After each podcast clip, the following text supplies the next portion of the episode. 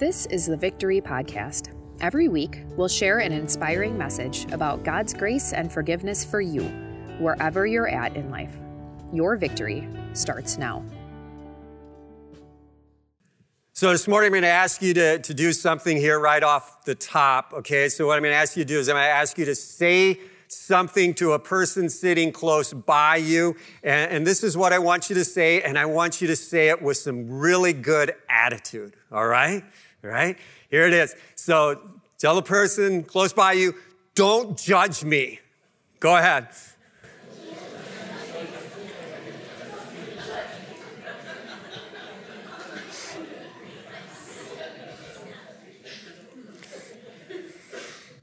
Yeah, I don't know, man. You guys did that too well. You know, people who don't believe Jesus existed actually believe Jesus said those words. All right? Christians know those words are in the Bible. Some know where they're at, some don't, okay? But they know they're, they're in there somewhere. Today, as we continue our series, Start with Jesus, uh, what we're going to do is we're going to go back to this teaching that for about the last 2,000 years or so, people of all different backgrounds have said of this teaching. It is, it is one of the greatest teachings that's been presented to mankind, if not the greatest one. And for some of us, we know that teaching to be the Sermon on the Mount. Okay? And we find the Sermon on the Mount in the first book of the New Testament, book called Matthew, chapters 5, 6, and 7. And today we're going to spend some time in the beginning part of chapter 7. And so, for those of you who know that that don't judge me thing is in the Bible, here's where it's at, okay? Matthew chapter 7, verse 1. Jesus says, Do not judge, or you too will be judged.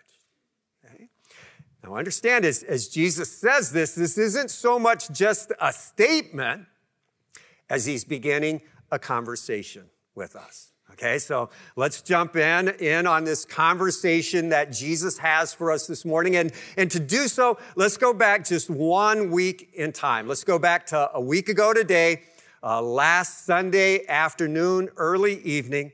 The Packers are playing the Cowboys at AT&T Stadium, all right? And the, the camera person pans up with the camera and shows into a luxury box. And if you saw the game, you know what I'm talking about. There's President George Bush and Ellen DeGeneres right next to each other, right? And the politically correct announcers were dumbfounded. They didn't know what they were supposed to say, right? But a whole lot of people said a whole lot of things about that. So much so that Ellen decided she needed to address it in her TV show to her studio audience and to those watching across the country on TV. And this is what she said, and you'll see the words up on the screen. She said, Here's the thing I'm friends with George Bush. In fact, I'm friends with a lot of people who don't share the same beliefs that I have. We're all different.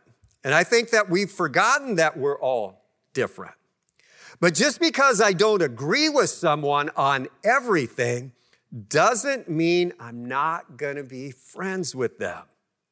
When I say be kind to one another, I don't only mean the people who think the same way you do. I mean be kind to everyone it doesn't matter. That's great, right?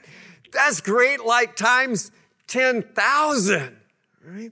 And, and I don't know if you know, and I don't know if, if Ellen knew, and I don't know if all those people who heard it, if they know, but do you know where that whole be kind to one another thing actually began? With God. Right? Start with Jesus. When Jesus is talking about judging in this conversation that we have this morning, what he's talking about is condemnation. He's talking about looking at someone else's fault or, or weakness or sin and, and so fixating on it that you marginalize the person. You put them off to the side so far away that it's like that person has no redeeming value, that their issue is even greater than the greatest thing in the whole world the grace of God. Okay? The number one cause of judging others is, drum roll, right? Self righteousness. All right? Self righteousness. Self righteousness is a common malady. We all have it, okay? No matter our background throughout the world, we all, I have it, you have it, all right? And here's the thing Here's the thing that some of us don't know. If you don't regularly go to church or if you're outside of the church, if you're not a Christian, you know this already, okay? But for those of us who go to church, this might be shocking to us, okay? Again, for those who, don't go to church, maybe aren't Christian, this is crystal clear. But for those of us inside the church, this is, this is gonna be an eye opener. Self righteousness has become the acceptable sin inside the church. Okay? It's not acceptable to God, but inside the church. Okay? Sometimes it sounds like this I, I know I shouldn't say anything, but self righteousness. Here, here are some characteristics and, and qualities of a, of a self righteous person and self righteousness, all right? Uh, self righteousness accuses others while excusing themselves. Uh, a, a self righteous person looks at a, a weakness, a fault, a, a sin of someone else, and so fixates on it without seeing the issues in their own life. Self righteous person looks at another person and goes, Man, they're messed up. They got to get fixed. They need to change that. And they miss the parts of their own life that need to change. Okay? Here's the thing if you ever feel superior to anyone, that's self righteousness. If you ever find yourself in a conversation or, or at work or whatever, and you think you are superior to anyone, that's self righteousness. A self righteous person is ignorant and arrogant. Okay? Uh, they're ignorant in this that they dumb down God's holiness and elevate their own self righteousness. Another characteristic is they misinterpret God's blessings in their life. Okay, so everything is going good, everything is going great. So, so I must be doing good. I must be going great. You know, this is good. This is good. But did you ever stop to think that just for a minute that maybe, just maybe, you and I live in these beautiful homes, condos, apartments, that, that you and I, we, have, we drive the car around that we drive in, that, that, that our cupboards are, are full of food. And if our cupboards aren't full of food, we know that that grocery store is like a mile away and it's full of food and we can just go there and get some. Did you ever stop to think that, that maybe the reason why our closets are so full of clothes, they're so full that when we pull them out, they've got a creased wrinkle in them because they're so packed. Did you ever stop to think that we maybe have all these blessings from God as a call to repentance because we know we don't deserve one blessing after another. You know? Maybe if, if we don't think that way, it's because we're actually in that previous category of ignorance and arrogance. A self righteous person uh, judges others, thinking that, that that changes, puts them in a better position. Okay? So you know, God, I don't, you know, God, do you see what that person's doing? You really? You know, I don't do that, okay? You know, I may have some things, but not that one, right? Uh, I want you to know that doesn't work. okay? And, and Jesus shows us that it doesn't work as he continues on in Matthew chapter 7. This is what he says Why do you look at the speck of sawdust in your brother's eye and pay no attention to the plank in your own eye? How can you say to your brother, Let me take the speck out of your eye, when all the time there is a plank in your own eye? You hypocrite. First take the plank out of your own eye, and then you will see clearly to remove the speck from your brother's eye.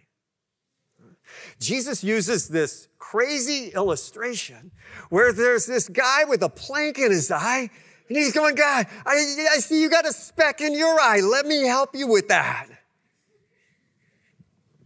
Right? That's what he says. And that's what's going on, right? Just think back.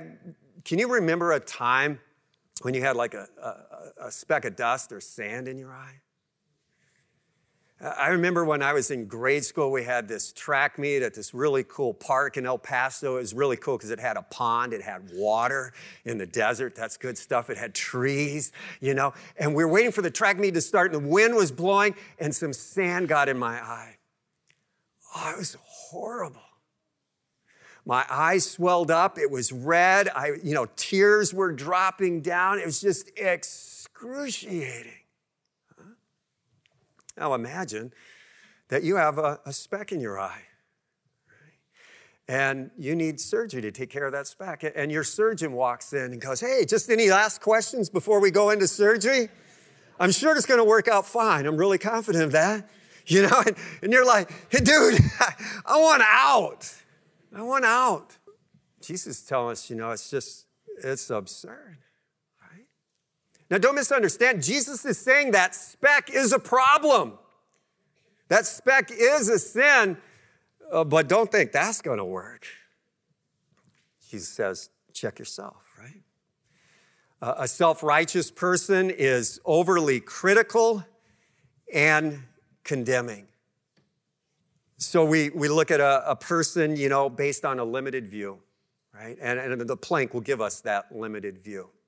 Uh, here's an example of what I'm talking about in Scripture. We might be reading this along. It's from the book of Job. Okay, Job is pretty much right in the middle of the Bible. If you just open it up, there's Psalms and then Job back one. But Job, he is just exceedingly blessed. Uh, he is an honorable faithful person. He has a lot of children, he's very wealthy, and, and he loses all of that. And, and he loses his health too. And he is in excruciating, horrific pain 24 7. There is no relief. And his wife comes to him and says, Job, man, just curse God and die. Okay? That's not a good thing to say. All right? That's not good at all. That's bad fruit, right? But I don't know about you. I, I don't know what it's like to take care of someone 24 7 who's in this horrific pain that will not end. Pressure will cause you and I to do things that we wouldn't normally do and say. I'm just saying, let's, you know, as we see things, as we see this little snapshot of someone's life, maybe on the news or at work, we see that, you know, let's be a little bit empathetic. I, am not excusing, for example, what Job's wife said, but I'm just saying, let's be empathetic. I don't know about you, but I'm really glad that the, the weakest point of my life isn't up there on the screen for you to go, ooh, really? You know, and, and judge me on that. So be careful. Okay? Self righteousness leads to judgment. We just talked about that's what judgment is. Here's what judgment is not setting up boundaries is not judgment. If you invite someone over to your house to say, eat supper, and, and while they're eating there, they steal from you, okay? Not inviting them back is not judgment, okay? That's setting up a boundary, right? That's saying you're not to be controlled by someone else's dysfunction. If someone is abusing you physically or mentally, moving out or having them move out is not judgment. That's setting up a boundary so you're not controlled by someone else's dysfunction. It doesn't mean you want bad for them. You very well mean good for them. You want them to get help, but it's not helping in this setting. You're setting up a boundary. Judgment is not uh, identifying inconsistencies. See? Okay? See, there are things about me that I don't see. Okay? And the hard thing is, is they're crystal clear to you. You're going, no kidding, you know? I got issues. I need you to protect me from me. You know, one of the things that, that I do is, is if I'm in a situation and, and there's a person that, that's bothering me, okay? You know, what I usually say, which is good, is you know that thing that's bothering you about them, you know why it's bothering you, is because that's you. You've got that somewhere, right? Truth telling in love is not judging. Judging isn't saying something is, is right or wrong, all right? Uh, love won't remain silent. Okay? It just won't. So, for example, I'm out on a run and I'm running along, and Pastor Ben comes cruising up uh, in his bike, on his bike, and he goes, Hey, Bill, your shoelace is untied. You should stop and tie it so you don't hurt yourself. That's truth telling in love. If I go, Ben, quit judging me, yeah, who's got the issue? Not Ben, I do, right? So starting with Jesus means that we would rather hurt someone's feelings than their future. Here, here's another example of that. When my daughter was little, um, we had the Little Tikes hoop out, you know, and she loved to, to dunk the basketball. And so she'd always just go up there and dunk it. Well, one day Jackie took a, a, a pot off the stove and, and moved it over, and that stove was still like glowing orange hot. And here goes my daughter up to the stove, and she's about to dunk her hand on top of the stove. I, am a, I'm a ways away, right? I'm not going to be able to prevent that. Do I just sit there and go, well, let's see how this turns out? No way! Stop! Don't do it! Right? Love isn't silent. Right? And so, kind of going back to the Pastor Ben telling me my, my shoe is untied, if, if you see someone's life, it's coming untied from God, I encourage you in love to encourage them to tie back, you know, get a little closer there. Because you see, as we start with Jesus, we are our brother's keeper. We were meant to be in community. We weren't meant to, to go to work, come home, and shelter in place. Right? We're meant to be there for one another. Okay? And, and so, what Jesus is teaching us today is take care of those planks in your eyes so that you can see the specks in others' eyes and help them out. Remember, here are the words that we read earlier. All scripture is God breathed and is useful for teaching, rebuking, correcting, and training in righteousness, so that the servant of God may be thoroughly equipped for every good work.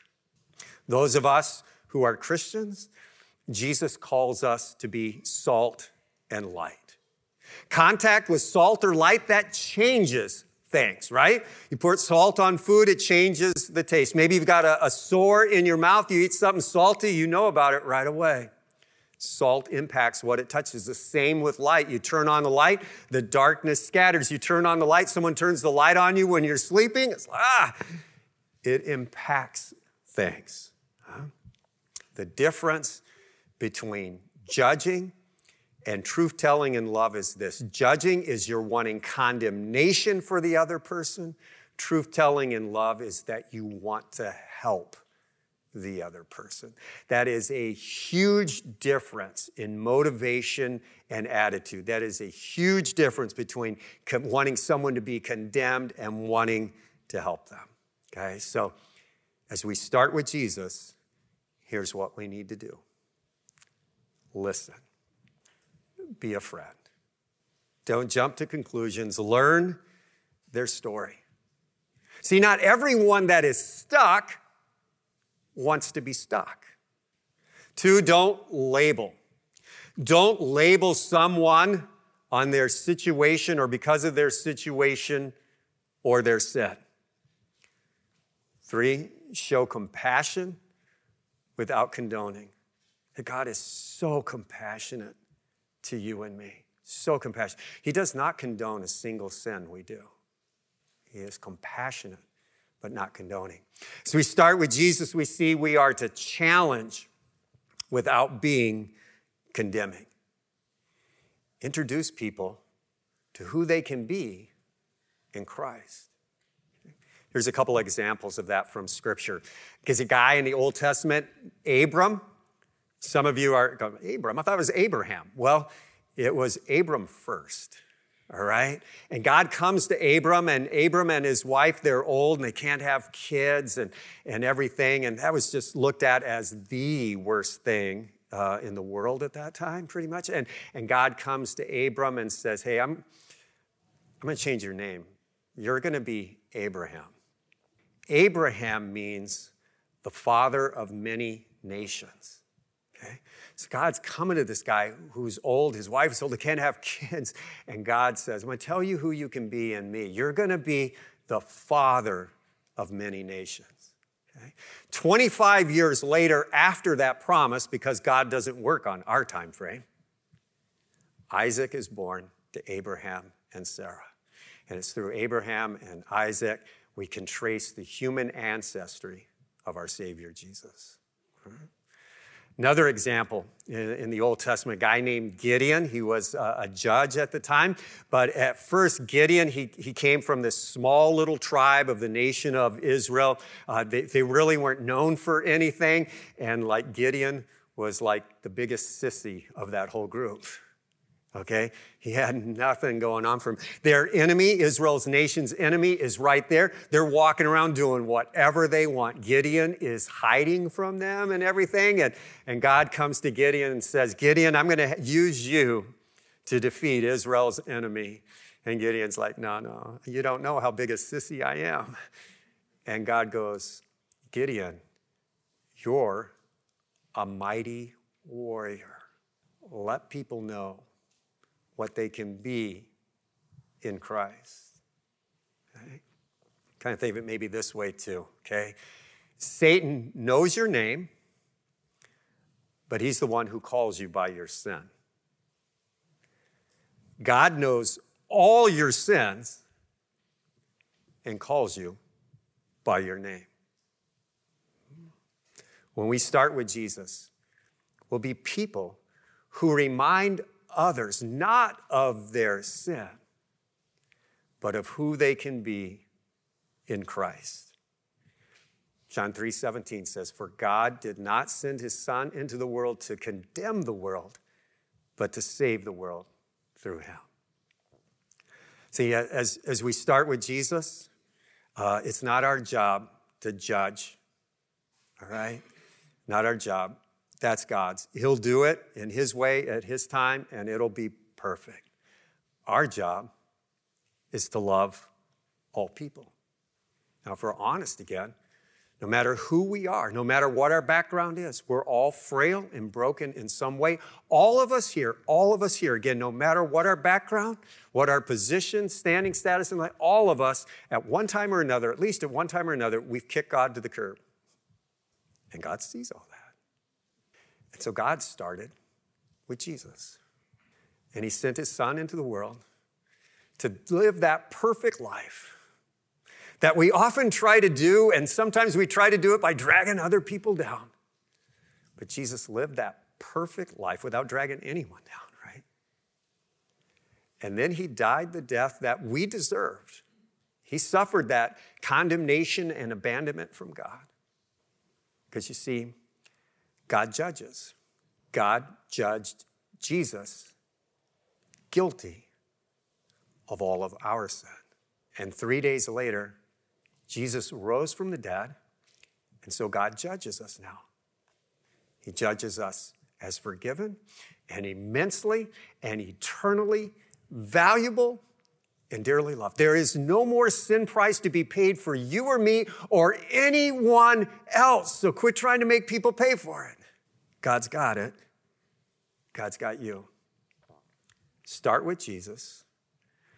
Treat other people like God treats you. And you'll find yourself wanting to help people instead of being appalled about people. And how are we going to do that? Start with Jesus.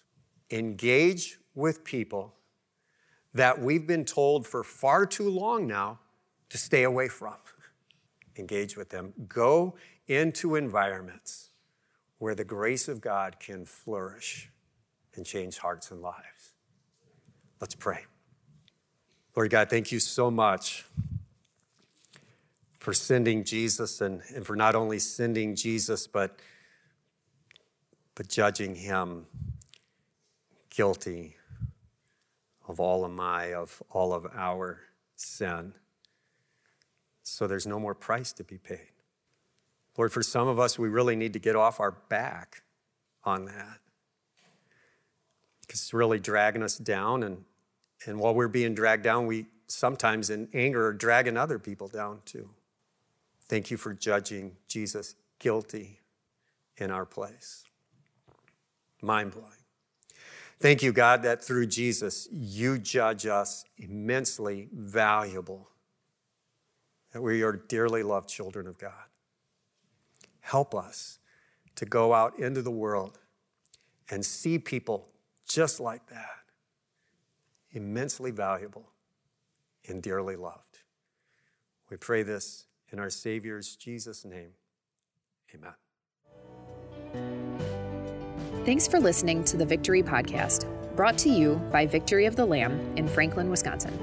For video sermon archives, more information about us, and to let us know how we can meet you where you're at, go to victoryofthelamb.com.